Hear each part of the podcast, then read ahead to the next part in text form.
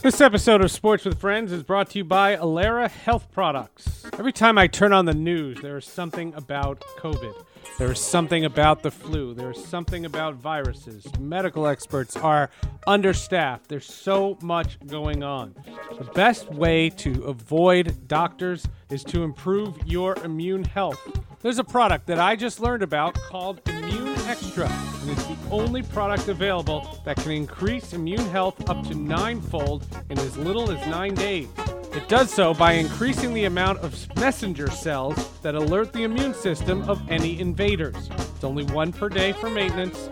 Think of it as a multivitamin for the immune system. Dosages can be increased to up to 15 per day with no side effects ever reported after millions of doses. It's been around for over 30 years. Just new to sports with friends. It's not new to the world.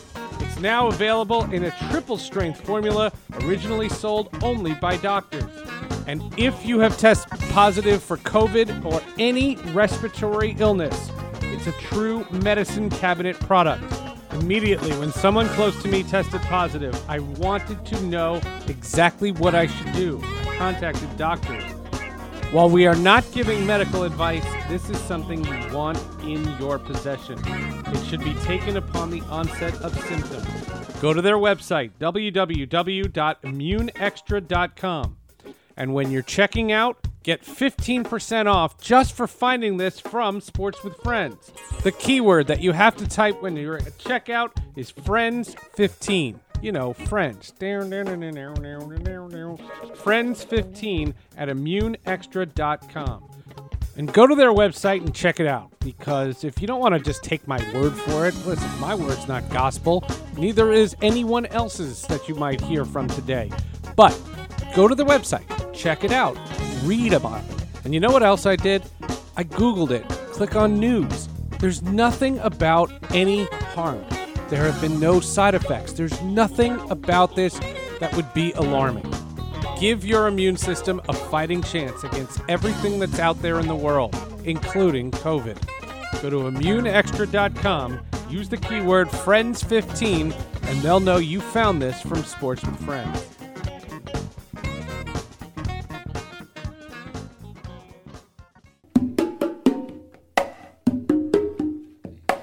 Welcome to Sports with Friends. This is episode 339, and this week we are going to be talking about the National Hockey League. We've done a bunch of hockey podcasts in the past. We've done some breakdowns of the NHL. We have the commissioner, Gary Bettman, episode 299. This one is going to be fun. Before that, I do want to thank everybody. First of all, the social media for the passing of my father was incredible, but also the reaction to what we said about Warren Moon last week. The fact that he offered to come on after we had to cancel the week before the Super Bowl week, that was really, really cool as well.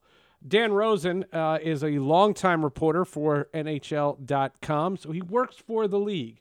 But he's not restricted in any way on what he can discuss. So I'm looking forward to a very open, honest, transparent conversation. We're also going to talk about the latest odds on what's going on in sports with the head odds maker at bovadasportsbook.com, Patrick Morrow. Patrick, give us a preview. Talking hockey, we're talking hoops, and like your boy Dan Rosen, I've got the scoop. Sounds great. We'll talk to you then. Dan Rosen is a longtime reporter for the NHL and NHL.com. Dan, welcome to the podcast. We've done radio shows. You've never been on this show. How do I find? I, am almost running out of friends. Thank you for coming on. I'm glad I made the list. How about that? That's No. that's the important thing. I know, but curmudgeons always, when I tell them the episode number, this is uh, episode 338. People go, "You did 300 goddamn episodes, and you're first calling me now." So at least you're taking a positive spin on it. Hey, I'm just I'm glad you didn't do 400 before calling me. All right, That's how right, about that? You know, we're we're an optimistic viewpoint here. Oh my god! If I have episode 400, I'm already going to stress about that one. um, the NHL, this was a time I wanted to talk about hockey. Um, I kind of earmarked this window of post Super Bowl. right. Um, you know, regardless of what's going on in baseball, I don't want to even get there. Um, the NHL is always in a it, February is a weird month um, because of what happened with the Olympics. yes. Very So- it's a weirder month because of that for sure. Yeah. Well, sure. And then there's this weird question how did the NBA cancel or reschedule three games due to COVID and the NHL almost 100? Um, that's a weird question, too. So I thought we could start there. Um, the NHL decided rather than revamp their entire schedule, they would leave the Olympic break in and then just use the time to play all the rescheduled games. So teams are getting eight, nine, 10 day breaks, but they're not the same breaks. So is there a fairness issue here? Like, could they have done full slates in the first five days and then give everybody eight days off? How could they spread it out? I think for TV, right? They spread it out for TV, but I think the biggest thing was building availability, right? I mean, that's that's the biggest thing because concerts remember, and whatnot. Yeah, the window, the NBA didn't have this window open, right? I mean, there was no Olympic window for the NBA, Right. so they didn't have that two and a half weeks to look at and say if we had to reschedule games, Mhm. we could do it then, right? The NHL did, and it became what they didn't want to use originally, but then it became the, the convenience of being able to use it. So that's where it starts. But also, it becomes about building availability because there was not supposed to be any NHL hockey at that, you know, from February 3rd, or depending, you know, actually, yeah, the Yeah. 3rd through the The 22nd 20 right? It's actually longer than that when you consider the All Star break started, before you know, well, it was right around that time, February 3rd through the 22nd. And Yes, so, and Jack Hughes got robbed. Okay, we'll talk okay, about that yeah. uh, and so, because of that, their building availability became harder because the the the owners of these buildings, the operators of these buildings, said, "Well, if we're not going to have any hockey, we can book some shows. We can put some concerts in that time."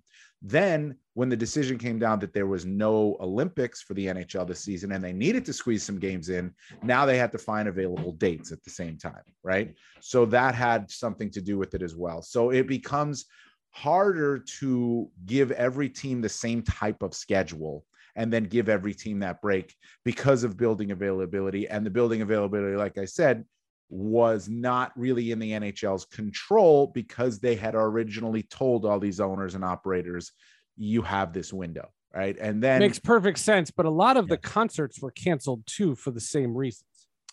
There were some not uh, in in some markets yes like in in here in our market in madison square garden sure like billy joel i know canceled a few right there you know but in Right, you know Prudential Center Florida, did a eh, yeah prudential center too but I People mean, know I'm a Devils person, so Right. if we go So Madison Pruden- Square Garden right. and don't give equal time, then I'm going to get feedback on social media. fair enough i got you all right but it, you know florida nashville or these other markets they weren't doing that right? I mean they weren't right. canceling. It depends on where you are located at this Well, you know, COVID didn't exist in Florida, right? in some places yeah. So so it, it does come down to that and and, it, and it's i don't think it's a fairness issue. I think it's honestly like you know there were some teams that took the break and they were like i'm i want this break i'm happy for this break i need this break you know and then there were other teams that were like no no no we're fine we'll take the couple of days and then we'll be right back and some other teams were like i know like i remember talking to rod brind'amour at an all-star weekend and and Rod Brind'Amour was like, you know, hey, we're right. I got to go to Ontario like right after this. You know, he's in Vegas and he's like, I got to be Right. careful because I got to go to Ontario right after this, and we're we're rolling, we're playing, and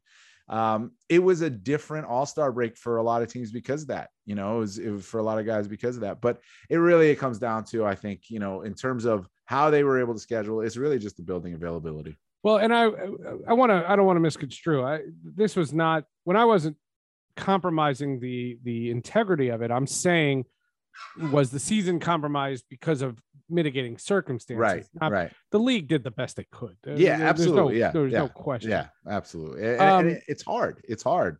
You know, it's because I mean Steve Hatze-Petros is the guy who who does the schedule for the NHL. I can't imagine the That job. that job has to be the hardest job. I met know? Katy Feeney. I watched her do the baseball schedule once, like 20 years ago. It's one of the hardest things. I don't care how much technology you have. There's no app for that. Right. It's it's it's impossible. Mhm. Yeah. Okay, so they have this break. So they were very lackadaisical when it came to if there was any question, cancel. There were a handful of teams: the Bruins, the Panthers, the Devils, all had um, times where they could only dress 17 skaters because of COVID lists. Um, why weren't those games postponed? I always thought that, you know, if you're going to, what I noticed and I wasn't keeping hard tabs on it, but teams that were only dressing 17 all Mhm. lost. Like they they all lost those games. And what my my point is is that you know everything with COVID is in flux, but I guess the root question, let's let's just get to the bottom of it so we can move on from COVID is why were there 100 games impacted by COVID and in the other sports it didn't seem nearly as much? Was COVID protocols lack lax in the NHL? No, well, I don't know the answer to that. I guess it's how you know everybody handled the situation. But I, I will tell you this: there were a couple of things that I think led to the cancel, well, the postponements of games, Rescheduling, right? reschedules, and all that. I think the border had a big, big factor in this. Okay, Sure. so there were certainly games that were rescheduled because teams were struggling with with a COVID outbreak. No question about it. It happened. And I think in hockey too, it almost, you know, A, you're dealing with twice as many players as you are in the NBA, or just about, right? In hockey. So you're going to have that you need more players in the game than you do, you know, in NBA. Like, let's be honest. I mean, if you had eight guys for an NBA roster, you'd be fine, right? You, Right. you know, eight, nine guys.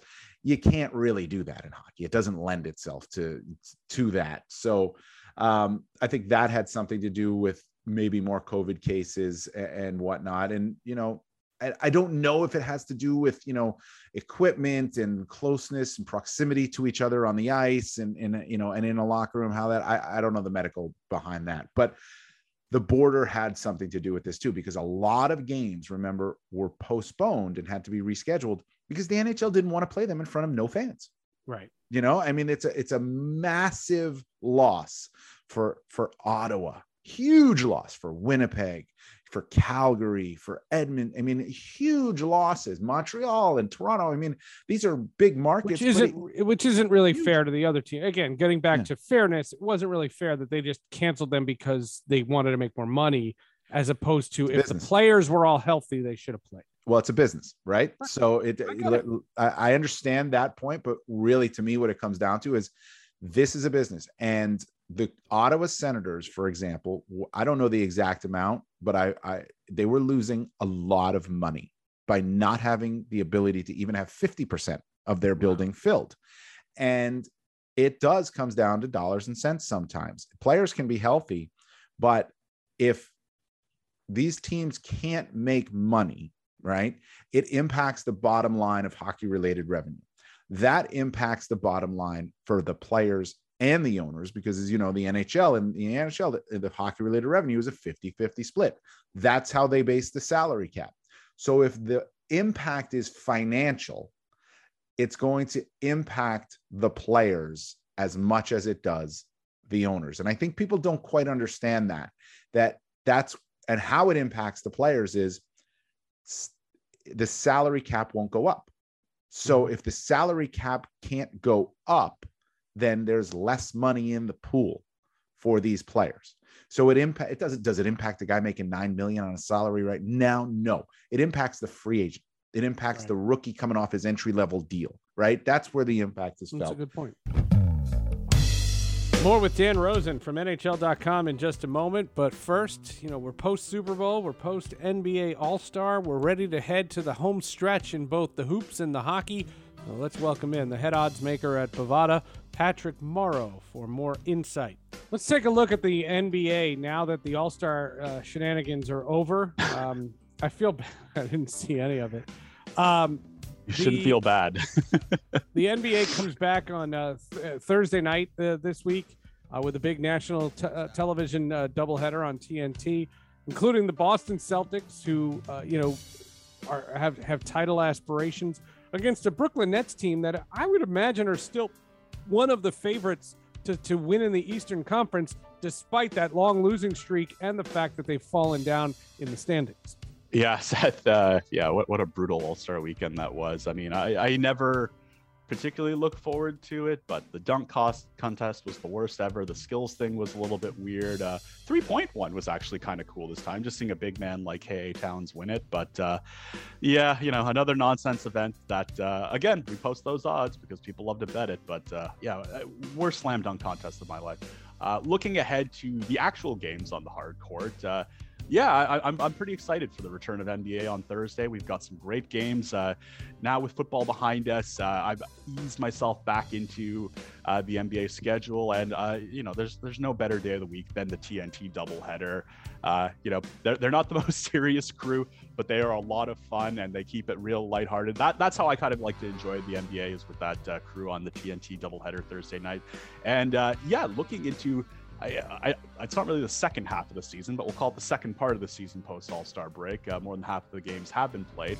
it, it is interesting to see uh, what these teams look like now in February, in the latter part of February, compared to earlier in the year. And you've got to look at a team like the Boston Celtics, which were not on our radar at all for most of the year, but have made a pretty decent run of late to put them in contention. We have seen them move all the way from 75 to 1 down to 30 to 1 at Bovada. But uh, and you hinted at it. Uh, I, I, think uh, one of the two more interesting stories are the Golden State Warriors and the Brooklyn Nets. Uh, the Brooklyn Nets, for most of the season, Seth, have been the favorite at Bovada.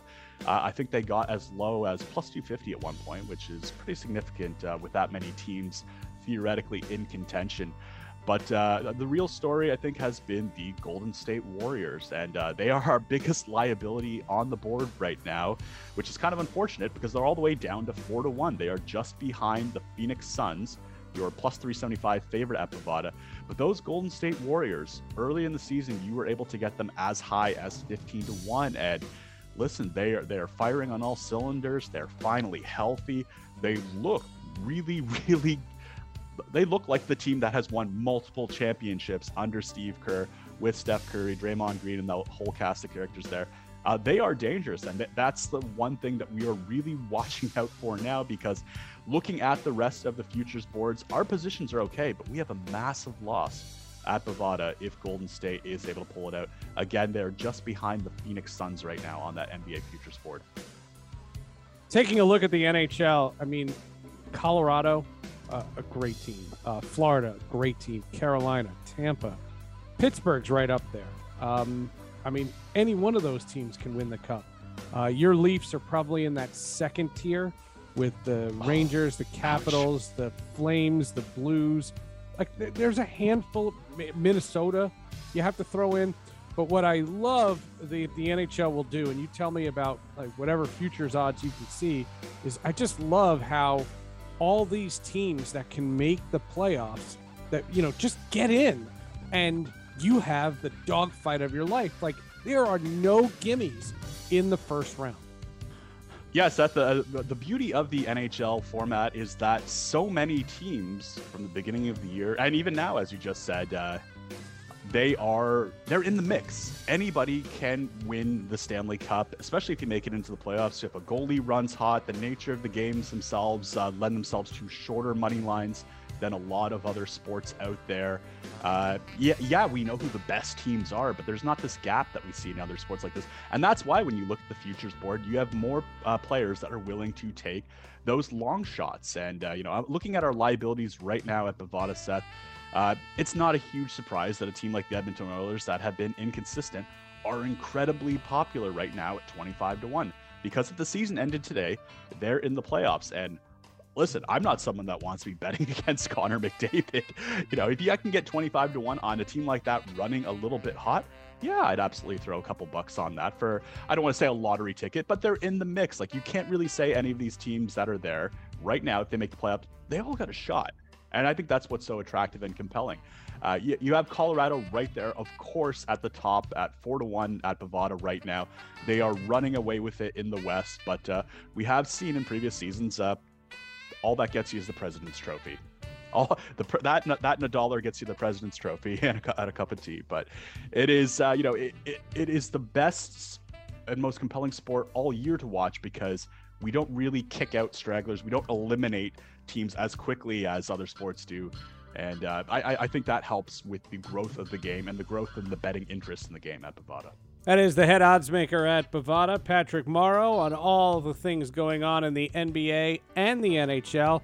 More NHL conversation, though. We're in depth with the NHL's own Dan Rosen of NHL.com right here.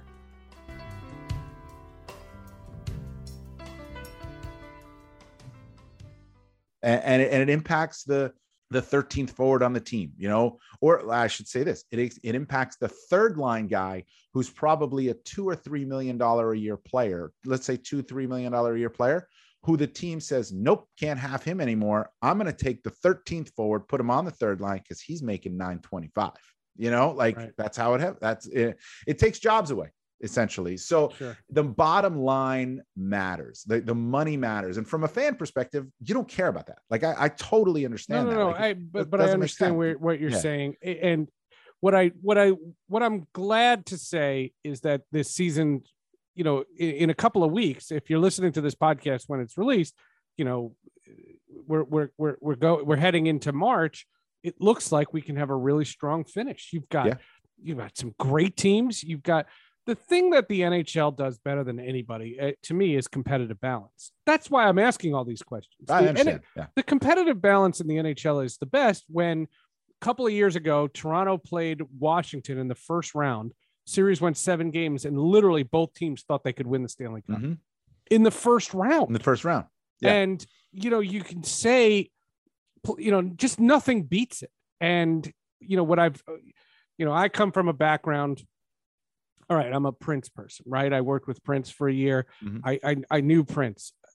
What I say about Prince is, I don't tell you you have to like him. What I say is, go see him perform when when he was alive. Go see him perform and look me in the eye and tell me it sucked. And no one can do it. right. And it's the same thing with the NHL. Go to a game, watch them on TV because HD TVs are, are better now. It's not like the argument in the 90s. Ed Goren was on this podcast, talked about why they had the glowing puck. The the idea that go to a hockey game and then look me in the eye and tell me it's awful. No one says that. It's fantastic. And the, the sport is so underappreciated. Um, that's why I, I question all of these aspects because, you know, the team, there are, tell me if you disagree with this. There are four to five teams that you would classify in the category of good that do not make the playoffs? Prob maybe even more. But it's crazy. Right. Yes. That's absolutely. crazy. Especially in you know, th- this year, this season in particular, it's kind of weird in the Eastern Conference because you've got the eight teams that are like defined as they're the playoff teams right now. Right. And there's eight that are out, and maybe the Detroit Red Wings can sneak. I don't know, but it seems pretty locked in. That's very rare. Very, very rare. Yeah, that doesn't usually But happen. those eight teams. Usually it goes down to like the final week. Yes. But those eight teams, I mean, any one of them could go win the Stanley Cup. Literally, any one of them was win, uh, and not a nobody would be like, "Oh yeah, well that's shocking." No, yeah, yeah. like any one of them could go win the Stanley Cup. And now in the Western Conference, you've got probably closer to 11 or 12 teams, right? That that are in the mix there and some good teams, some up and coming teams are they're just not going to make it. There could be like a team like the Dallas Stars that 2 years ago was in the Stanley Cup final, right? They may not make the playoffs again, right? I mean, it's just kind of the, the, the way it goes right now. Um, it's it is the. And not making the playoffs is not the doldrums. Like when I was growing up, I was always told like if you don't make the playoffs, you are you are you know how bad could you be? Like 16 teams make it. It's, it's not that in hockey, it's not that easy. No, it's 16 teams make it out of 32, and it's very hard. It's very hard to make the playoffs. Uh, and that's why you always hear guys talk about like the Tampa Bay Lightning won the Stanley Cup back to back years. This is this year. What are they talking about in training camp? Hey, we just want to get in.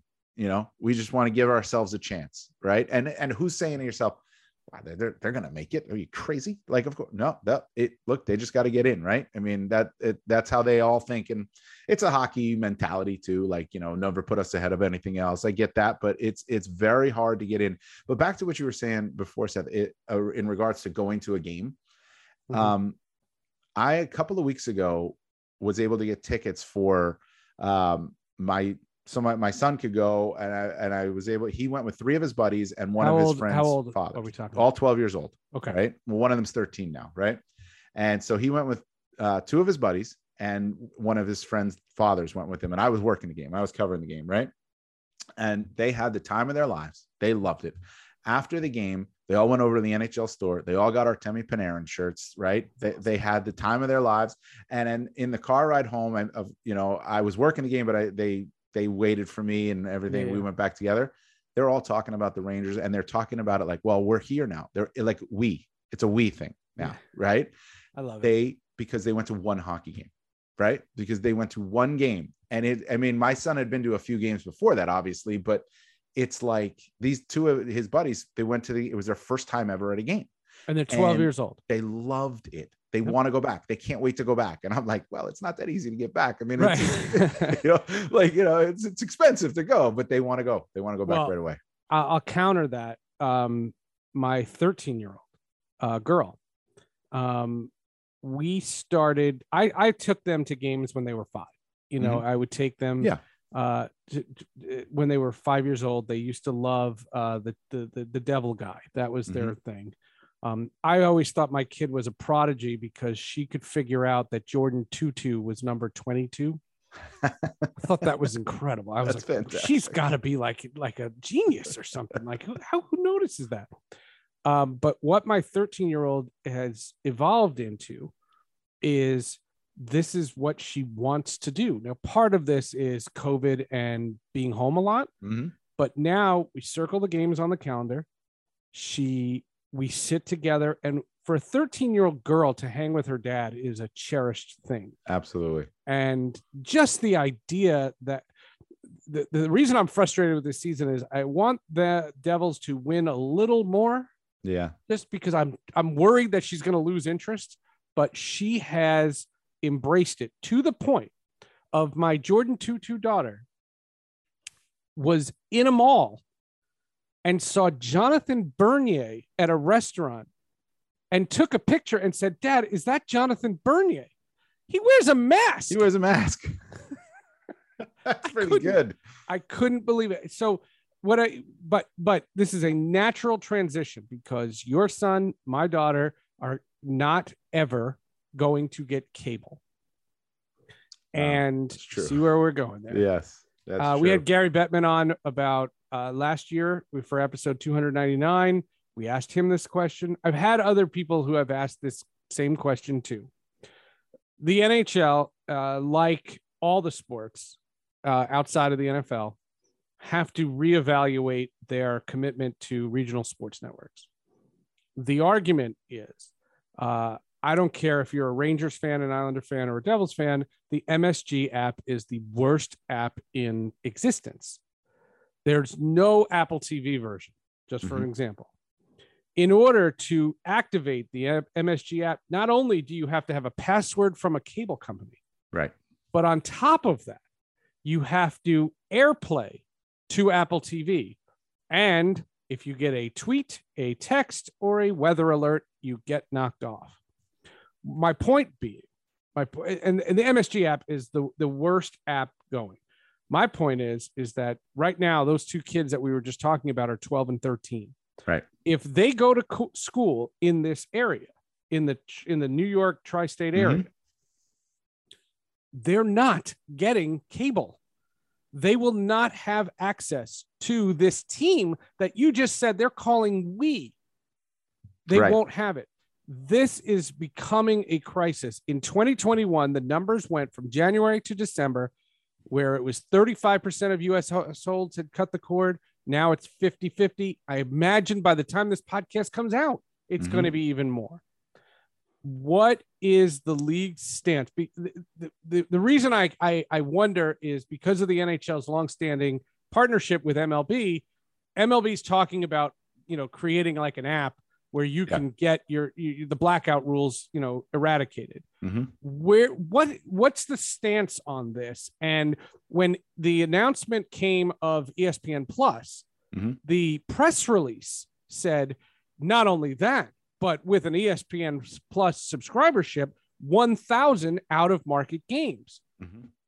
In hockey, regionalization matters, Yes. unlike basketball, for example.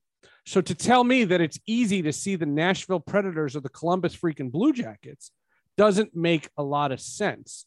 And this is something that Gary's response was, We're on it. We know. What I'm asking as somebody who covers the league, how far off is this and how possible will it be for cord cutters for a fee? I'm not asking for free, for a fee can be able to watch their local team in their local market. And it applies to Detroit, Philadelphia, Colorado, Dallas. This is not a New York question. Yeah. Although no, the MSG app sucks and it's my podcast, I can say it as much as I want. I don't understand blackout rules. That that's where I'll start. insane. Okay, so I don't understand blackout rules. I get it from the perspective of the cable company. They don't Yeah. want to offer this to you through ESPN Plus. They want you to purchase their product, Service, right? Right. They want you to buy, you know, Sure. Optimum so that you'll so you get their get- product. right. Yeah. To, but what I don't understand about it, and I and what I'd like to see from you know from a league perspective, um, is like you said, an investment in the regional sports networks to where they get a cut of what's going on through the app that you know through the national partner right like i think that there has to be something that is set aside a subsidy set aside for these regional sports networks because you're 100% right. Cord cutting is going on. We've talked about it you know in my household. We have we haven't done it yet but we've talked about it. Um and Oh, uh, come I- to the dark side, my friend. Oh, it's great. so we've talked we haven't we're not there yet but um, we're close we're close. Uh, part of the reason i'm not there yet is i need the nhl network and i can't you know Can't get the NHL network. can't get the nhl network Nope. right You can So- get eh, 1,000 out of market hockey right games, exactly but you cannot get the NHL network. And for that matter, just so the only network I have Hulu Live, and the Mhm. only network I can see is the NFL network. Right. That's ridiculous. And it, you know, for from a baseball perspective, my argument this summer when uh, there was a Ken Griffey Jr. documentary on the MLB no- Mhm. network, and I said, if you pay for MLB.TV, MLB network should be thrown in. yeah it should be thrown in. Like yeah. that, that's insanity. Yeah. It's different now with ESPN Plus and and the NHL network. I understand. Right. So, but I just I I do think that the regional sports networks to serve they, they have to survive because you're not going to have national broadcasts for 32 teams for every game. That's not Correct. going to happen, right? So they have to survive. There has to be a way and th- there needs to be a look, I'm, I speak from an NHL employee perspective, right? Yeah, too. yeah. There needs to be an investment in them. What they're doing right now, honestly, I couldn't tell you. I, I honestly, I, I don't know, but I'm on 100% on board that there has to be investment. And, and like if I were to go, so the time I log in to the NHL, to the ES, to ESPN Plus, and mm-hmm. if I want to see the Devils play, right, lift the blackout restriction. Yep. And as a result, even if you want to raise the price of ESPN Plus and give the difference of each subscription to that regional sports network where they're geo targeted, right? And that's a way for the regional sports networks to say, we're still making money. It even won't be as much. Cutting the cord. Right. You know? Well, the the argument to me also, also, I will say this: Yeah. the regional sports networks also have to do more too, right? I mean, Uh-huh. they they they need to be a be more on board technologically. Uh, then you know they need to catch up in that near in, in that in that area as well. And I also think they need to deliver. Like there are some networks that just don't give you as much. You'll get the game, but you you know are you going to get a, a a good like MSG does a pretty good job with it. A good preview show, a good post game show. Are they all doing that? You know, are you getting are you getting more? Are you getting your money's worth um, for it? And and is there? And I don't want the competition, but I mean, is and, and I don't think MSG network MSG website does this. Like, is there you know written content? Is there online content? Right. Is there some areas where I can go? You know i- you know even if i have to pay a subscription for that too you know like just you know if i like if i'm a diehard devils fan and i I know one. yeah right, right like if i'm a diehard devils fan islanders fan ranger fan we're just using that because we're in this market right Uh-huh. like i would go to msg.com and and read If there was content there, I, there I mean, I know, I know that the you know the athletic does a great job. You guys do a great job. Sure. That's who I go for. and i'm not trying to promote them to do it because you know no. This episode of Sports with Friends is brought to you by Blue Chew. Listen, owning your own podcast means you can talk about anything. The feedback I get from this podcast is that it is an intimate conversation. Well, what's more intimate than talking about sex? There are all kinds of reasons guys aren't able to perform age, medical conditions, stress. It's not something that you should be stressing out about. It happens, it's okay. And usually, if whatever the reason is can be rectified, you will be just fine. But you don't want it to impact your social life. And if you have the opportunity to have sex, you do not want something to impede your possibilities.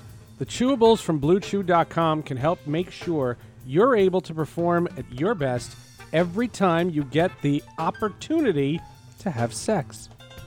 It's a unique online service that delivers the same active ingredients as Viagra or Cialis, but in chewable form and at a fraction of the cost. Blue Chew tablets help men achieve harder, stronger erections. Blue Chew is an online prescription service, so no visits to the doctor office, no awkward conversation. Have you ever had a conversation about sexual dysfunction with a doctor? No waiting in line at the pharmacy. It ships right to your door in a discreet package. The process is simple. Sign up at bluechew.com, consult with one of their licensed medical providers, and once you're approved, you receive your prescription within days. The best part? It's all done online. Sex should be the best part of your day when you get to have it. Don't let whatever happened during your day get in your head and ruin the fun. They're made in the USA, prepare and ship direct, so it's cheaper than a pharmacy. And we have a special deal here at Sports with Friends. Try Blue Chew free when you use the promo code SWF at checkout. Sports with Friends. You just pay $5 shipping. That's bluechew.com, promo code SWF to receive your first month free. We thank Blue Chew for being a sponsor of Sports with Friends. The thing that the NHL did, in my opinion, and I kind of want to transition this to the ESPN con- conversation and TNT. Let's bring them into the Mhm. conversation as well. I thought when ESPN joined NBC, um, you know, 20 years ago, what I thought the NHL did best at that point was stop worrying about markets that don't give a crap about them. Mm. Start caring and putting your marketing dollars to make sure that the Red Wings are beloved in Detroit and make sure that the Blue Jackets are loved in Columbus. And I thought once the NBC situation happened, I just thought the emphasis was more on that. And the first incarnation of ESPN didn't. You know, the what I what I feared would happen, and I don't think it's happened so far, is that TNT is treating the NHL like they treat the NBA. The NBA, there are six teams that the NBA cares about. Mhm. And if you are not one of those six teams, you feel it Mhm. and you know it. The NHL doesn't do that. And so I guess my question to you is in year one of the TNT slash ESPN world, uh, what's been the reaction so far from people that you talk to? Um, how is it being perceived? I think the broadcasts are strong. You know, I, I think the broadcasts are strong, but I'm not the target dem. I'm not the person that I'll watch what you know, if they're in Telemundo, I'll watch them. It- I'm not that person. You know what I'm saying? Well, I just think the footprint on ESPN is huge, and I think that's been one of the biggest things. And and I do I think the you know the the coverage is strong. Um, you're seeing, like you're just even seeing more hockey coverage on ESPN.com as a result. You know, eh, eh, th- Mhm, that's mhm. happening. Um, they're they have you know Buccigross has the the the point his show. Um, they there, there's a footprint there, and it's growing.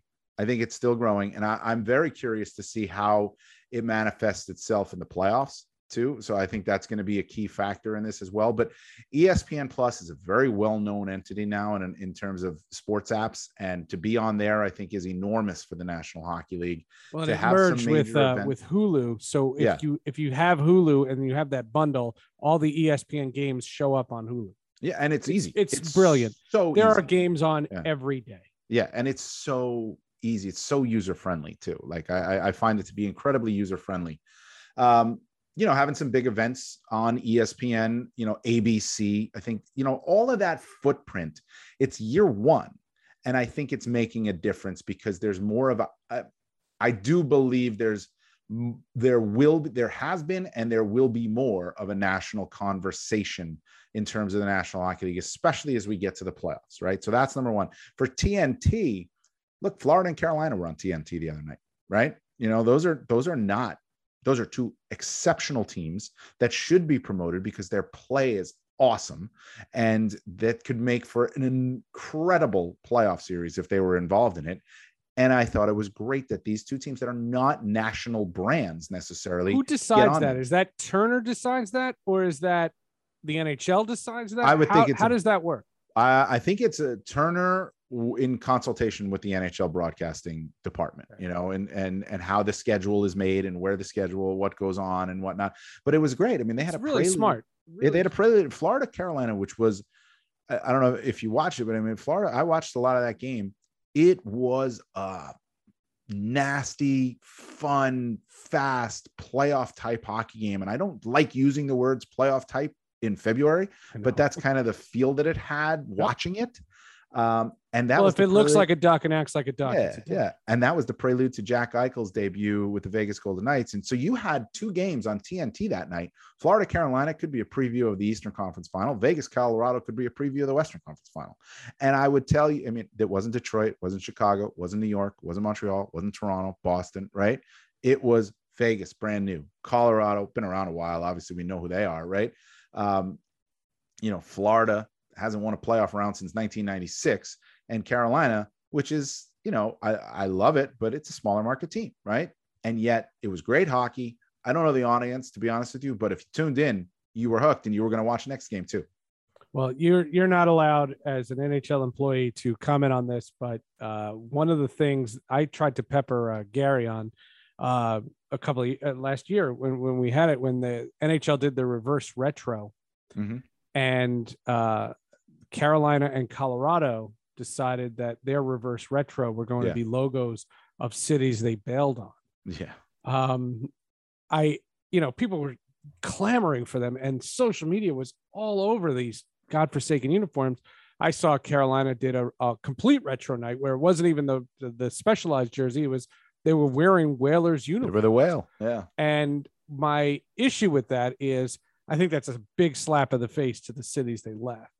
Um, it, it- it's like ripping open an old wound. Relocation is something to me in sports that is greatly undercovered, and I always think it would be a great documentary of the you know each story of relocation has a saga. You know, the Cleveland Browns, Sure. the Oh, yeah, Baltimore absolutely. Colts, the the Brooklyn Dodgers. I mean, you could go to the 50s, but you could also do the Seattle Supersonics and, you know, all, all the things that have gone there. Um, what's your thought on when you leave a city? You know, it's one thing for Dallas to use North Stars colors because Minnesota got a team. Mhm. Quebec and Hartford are not getting a team anytime soon. So the idea of that to me is just a big fu to those cities and i'm surprised for such a fan-friendly sport that they went through this Well, I yeah, the, they sold though. You know. Oh, I know. That's the thing, right? And again, it comes down to money. It comes down, and I don't like it's sports. We don't want to think about it as being about the dollars, but it is. You know, it's Yeah. a business, a huge business. But and no, so I love the Whalers jerseys. Are you kidding? I thought it was great. But yes, if I was a Hartford Whalers fan and my I watched my team lead, like my father was a Brooklyn Dodgers fan, right? yeah yeah he, he I think it's softened in the years Right. gone by. and also But new york got another of Los team Angeles right made not him the same. squirrely, you know. Yeah, yeah. I know, I get it. I get right. it. Um, and you know, you've had now gener- a generation of fan of fans that have, you know, not known the Quebec Nordiques, not known the Hartford Whalers. So it, there is that. Um, there's also, you know, and, and I'm sure you know the commissioner brought this into to light as well. Nobody wanted to own the team in Quebec, right? I mean, there was no building in Hartford. Right. There was they had to go bigger, and then and so they moved. But then I look at the Arizona Coyotes. So let's look at them, right? Because it's Oh, right. that was next on my list So it's a big market, one of the biggest, right? it's an awful sports town It, it's not a great sports town. I'll give you that. But when they're good, what happens when the Coyotes are good? When they're in the playoffs and they're a good team, doesn't matter where they play. The building fills up. It's white out. the fans go insane, right? It's a win or else market. There's a lot of them, right? It's a win or else market. Oh, the or else is bad. So the Arizona Coyote, the commissioner, the National Hockey League has been so dead set against moving this team that continues to have road bump after road bump after road bump. And now they're yeah, going to go play. If David Stern had the same uh, conviction, the Sonics never would have left. Continue. Right. And oh, by the way, they'll they'll get a team eventually. Why? Because National Hockey League went there. Um, yeah, yeah, that's right. that's right. Um, you know, so now they're going to go play for a couple of years in Arizona State at a 5,000 seat stadium, which, by the way, is a state of the art. I've not been to the new arena. Not no, uh, state of the art building from everything. They're putting $20 million into it to build it out for NHL facilities that they need in terms of back of the, you know, back of the house facilities that they need. Is it ideal? No. You want a National Hockey League team playing in front of 16, 17, 18, 19,000 fans, right? Of course.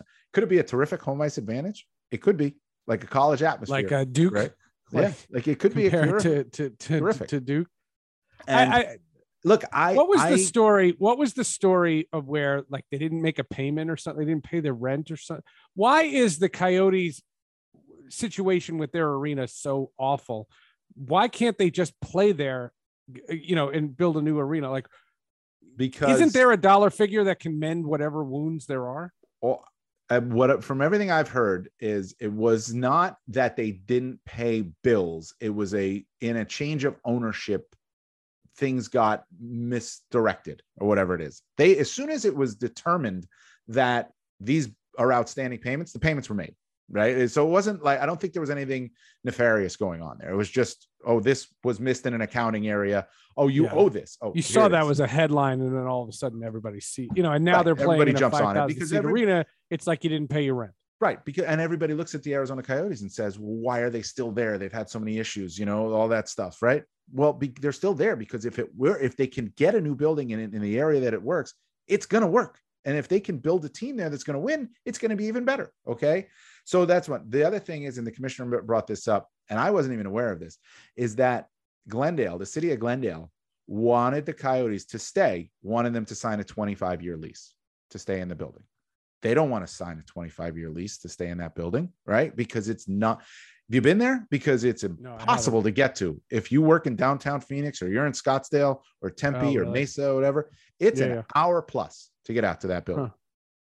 And I've been to Arizona a bunch. I've just never yeah. been to a Coyote. And the bulk of their fan base, as they've geographically done all the studies, is in the East Valley. That building is in the West Valley. It's really nice area, but it's in the West Valley. It's hard. It's mm-hmm. it makes it hard for the fans to get there, and it's a drive crowd it's not a train crowd. It's not here, right? I mean, you have right. to get in your car and physically drive to the game, right? So there's that. So they don't want to sign there. They want a building in the East Valley. That's the new owner is so focused and dead set on a Tempe area building. And this move to Arizona State, while not ideal, is temporary provided they can get the new building. If they can't, I think the whole thing has to be reevaluated because they can't stay playing in a 5,000 seat building in perpetuity, right? I mean, did, they have did, to be. Did the NHL give the Coyotes a deadline? Did they say you get two seasons of this and that's it? I think it's three. I think they're going to get three. Um, and you know, it could, I guess it could go to a fourth if they secure the building and it, it depends on stall, you know, how the building is going up. Right. Sure. I mean, you know, and if a pandemic comes and yeah, all that stuff. but I think it's three years is what they're supposed to be in right now for the Arizona state. And they, they have the, you know, they're, they're, they're waiting basically, I think, on the city of Tempe right now uh, in terms of approvals for where they want to build the building. If they can get that building, it's it's going to change the fortunes of this team. I really do think it will. If they can't get it, then maybe at that point a relocation is going to have to happen. But I don't know. I mean, that's not where the NHL wants to go right now. They have four. They have fought tooth and nail to keep this team where it is because the market is big and it can be strong for this particular team.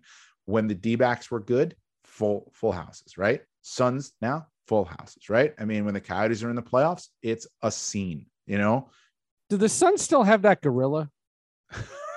I think so. I don't I know. So. I don't know. I'm not an NBA guy, so I don't follow much about it at all. this is how little I, I remember that. how little I pay attention to, to, to them. Um, uh, the expansion, uh, Vegas and Seattle are both massive successes. Uh, Seattle hasn't seen it on the ice, but that, that's okay. You know that that's not what what's great about it. Um, the reaction, you know, we talked in the beginning of the, this podcast about just see a game and then tell me it's awful. Uh, you know, people in Seattle, you know, I used to live there and and and and work there, and that city is hamstrung from the loss of that basketball team. Mhm. This supporting this hockey team will help. Well, they'll do it. Then they see the hockey team and it's great, and their uniforms are sweet. Um, it just it's a it seems like a really really healthy uh, setup. What what what's your what's been your take on on the Kraken and just the perception of them, both from an, a reporting standpoint, but just as an overall league person? Well, I think I think it's been a success story, you know, business wise and you know, marketing wise, and you know, people embracing them. There's no question about the building. Is I've never been, I haven't been yet, but the, I'm heard, I've heard the building is absolutely exceptional from the on ice perspective. Obviously, they've struggled, but you would expect that of an expansion team, and that you have to look at what they've come in at. A, they have come in with obvious comparisons to the Vegas Golden Knights, who did something that no expansion team in history has ever done go to the Stanley Cup final in their first year and be a dominant team every year, pretty much. That's kind of just like crazy, right? That's Right. insane. Sure. Um, so good luck with that.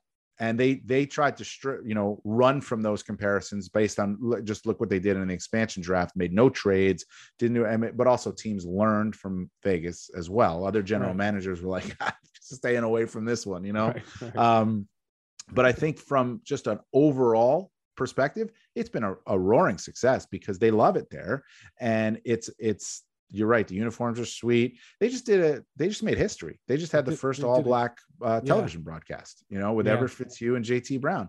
They're breaking barriers in so many different ways. I think it's it's it's really been uh, a true success story for one year for a team breaking in, like I said, with those comparisons to Vegas, but in a pandemic too. So, I mean, come on, you know, it's so, not that uh, easy. Everett Fitzhugh was supposed to be on the podcast because he was supposed to call the first ever Kraken game.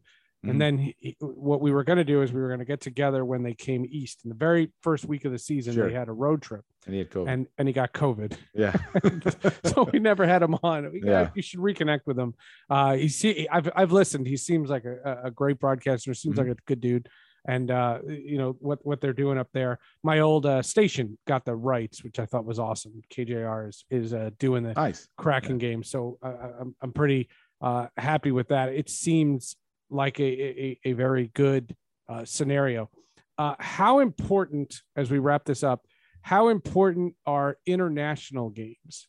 Um, what and when I say international games, um, there was talk. Bill Daly was saying this at the All Star game. Mhm. The All Star game, by the way, has become a television cornucopia. It's Mhm. freaking hilarious. The skills are great. The skills and are the game has is, is Yeah, actually better now because they're doing the three on three. It's Yeah, so fun. smart. Uh, Jack Hughes got robbed. Um, the um, the uh, the the reasons to not play in the Olympics. I thought the NHL did a really smart job, and Gary is a master at this. Make sure it's the players' decisions. Mhm. To let if the players had insisted they were going, re- despite the fact that it was in China, despite the fact that all this COVID stuff was going on, if the players had insisted, they were going. And there's all that to to to say, um, but there needs to not be a reliant on a very selfish international Olympic Committee that will put these games all over the world, uh, wherever they can get a buck. The NHL needs to have either call it a World Cup, you call it whatever the hell you want. You can call it uh, the Flintstones. I, it doesn't matter what it is, but just the idea that people don't realize. I don't. I don't think this younger generation realizes just how many countries are represented and Mhm. how if you had an international tournament, it would be the ultimate all-star tournament that the players would care as much about, if not more, than the jerseys that they sign contracts to. Um, it's coming. What what can you tell us? To, give me details. they're, they're talking about a new World Cup, um, a, a World Cup probably in 2024. Uh, there's already been talks, the negotiations with the NHLPA, discussions about that. Um, there is a In, commitment in the to season or in the summer? see what I have heard. It will be in season, so it will be like it not not preseason, right? Not summer. That there would be like an Olympic break. But the key thing here, which I think is actually great, because now you're going to have teams, you're going to have guys roaring as they're right. I mean, now the, the World Cup and not They're also going to get hurt. Well, I, I just worry about in season because of injury. I understand, but you preseason doesn't matter, right? You get hurt, you miss part of the No, season. I, Yeah. I would do it in July. And if the you guys really, go for if- that. and if you don't want to do it in July, uh, do it in June when, you know, 12 of the 16 teams are eliminated and then have the only teams that aren't uh, involved have them be like they used to do with the with the World Cup. then you're going to be competing against your own product. You're, you know, in June. well, if you, play it in Europe and you play the games during the daytime, Nah, you'd be competing against your own coverage, Okay. your own product, and all that. I like it in season. I don't mind the Olympics in season. I don't. The problem with the Olympics would not be an issue at all with a World Cup. The National Hockey League and the NHLPA would be in control. They would have their own national television partners, right? They would have their own national sponsors. The, the, the money would be made by their by them doing it. It wouldn't be reliant on the IOC and the IIHF and and it'd Not- be available not- to cord cutters. Right not being just to tie it all full circle. not being able to showcase any highlights anywhere. Like sidney crosby scored maybe the most famous goal in hockey one of the most famous Yeah. goals in hockey right? He is a national hockey league star. That goal cannot be found on our website found on our website anywhere. You cannot find a video of that. Why? Because it belongs and even though nbc was a national partner it Wow. belongs to the ioc it's the rights holder right? Huh. they have it. It's it it I, I never looked, but I, that, that Yeah. that's interesting. you cannot be found. And I mean, do- at that Olympics in Vancouver, the NHL studios crew had to do interviews at a restaurant, at an Earl's restaurant in Vancouver, where the the, the teams had to take players there because they weren't even allowed on site at wow. there. Okay. So crazy, right? Um, and so that's a big thing. That's part of the reason there's no control for the National Hockey League. There's no benefit to the National Hockey League sending players to the Olympics. There's none. There's no bump. There's no benefit. But if Right, you have and the World players Cup, don't care that it's an Olympic medal; they just want to play for their country. Like, well, they, want to play for the country. They love the, the Olympic gold is huge, and the players still want that. But if you factor in a World Cup and you see how So it'd be every goes- two years. You'd play Every- a World Cup And then 24, Olympics. and then you play in Olympics in 26. Right. Exactly. So you can get the best of both worlds, and the National Hockey League can can can improve as it goes on the World Cup, and then determine if the Olympics are you know something that the players still want to do. You know, like that. w- w- Maybe things change. Maybe thoughts change. Guys who grew up going to the remember the players now grew up with the Olympics, right? 10, 20 years from now, if we don't go to the Olympics, the players didn't grow up with the Olympics. Right. Changes, right? Right. So, I mean, you know, the guys who went in 98, they were jacked up to go because they thought they'd never have a chance to go. They watched 1980, you know, like Right, right, it's, right, right. it's completely different, right? So, um, but I, the World Cup, I think, is definitely coming back. International is huge. The league's going to go back to international regular season games next year at the start Oh, cool. want to continue to be able to sell the game in the markets that you know have That like huge hockey markets and Yeah. there's a lot of european markets that are that way. I've been to those games the international games global series nhl premier and it's great. I mean people love it. It's talked about. It's a huge thing in the market there. Um, you usually get a guy or two that come home to play and and it's a big deal and i think they want to keep that up. They got to get back to that. The pandemic stopped it but they'll get back to it. The NHL just seems like business is good. It just seems like things are going as long as they can fill the buildings I don't know. I, I you know, I, I don't know. I, I thought, you know, what this episode shows is you can be very objective. And while everything in, in the sport is not perfect, I would rather have the NHL's problems than the, the NFL's problems or baseball's problems. we were at baseball a couple, you know, not long ago, you know, 10 years ago. I'm seeing what's Yeah, happening in you know- baseball now, and it's like bringing back like nightmares. I know, but when Gary Bettman was on Sports with Friends, you know, I asked him about that, and you know, he made these are my words, not his. Mm-hmm. He made a better sport, and 100%. the reality of it is, is his legacy will be stained with that, but he can sleep well at night knowing he did what was best for the league, and that was a low point. But they have responded in spades. Mhm. I mean, it just all again. for those of you listening to this podcast that did not say, say, well, that Dan Rosen's a charming fellow, that's all well and good. Watch a game and then come back and tweet at him. Don't ignore me, but tweet at him and say, I saw a hockey game because you came on Sports and Friends and it was amazing. And you, it, I'm telling you, just let the sport sell itself. I always say, let people's actions speak for themselves. Don't have to overly sell this thing. Go see this sport. Mhm. I, I think it's great. Uh, Dan, uh, social media uh, helps you with with promoting your articles and and, and whatnot. Um, how can people find you online? Yeah. Um, well, any all of my articles are on NHL.com, and I'm very active on Twitter at DRosenNHL as well. Yeah, and uh, if there's anything in this podcast that you heard um, that that you didn't like or, or had an issue with, do me a favor, uh, Coyotes fans, reach out to Dan directly. Yeah, leave me the out. I love chatting. I do a mailbag every week, and I talk to the fans every week, so it's great. That's fun. Dan Rosen, folks, uh, fantastic interview. Uh, great segment here on Sports and Friends. We appreciate you listening. Every Wednesday, a new episode comes out. Thanks so much for tuning in. We'll see you next time. If you want me to stay, I'll be around today to be available for you to see. I'm about to go, and then you'll know for me to stay. I got to be me. You'll never be in doubt. That's what it's all about. You can't take me for granted and smile.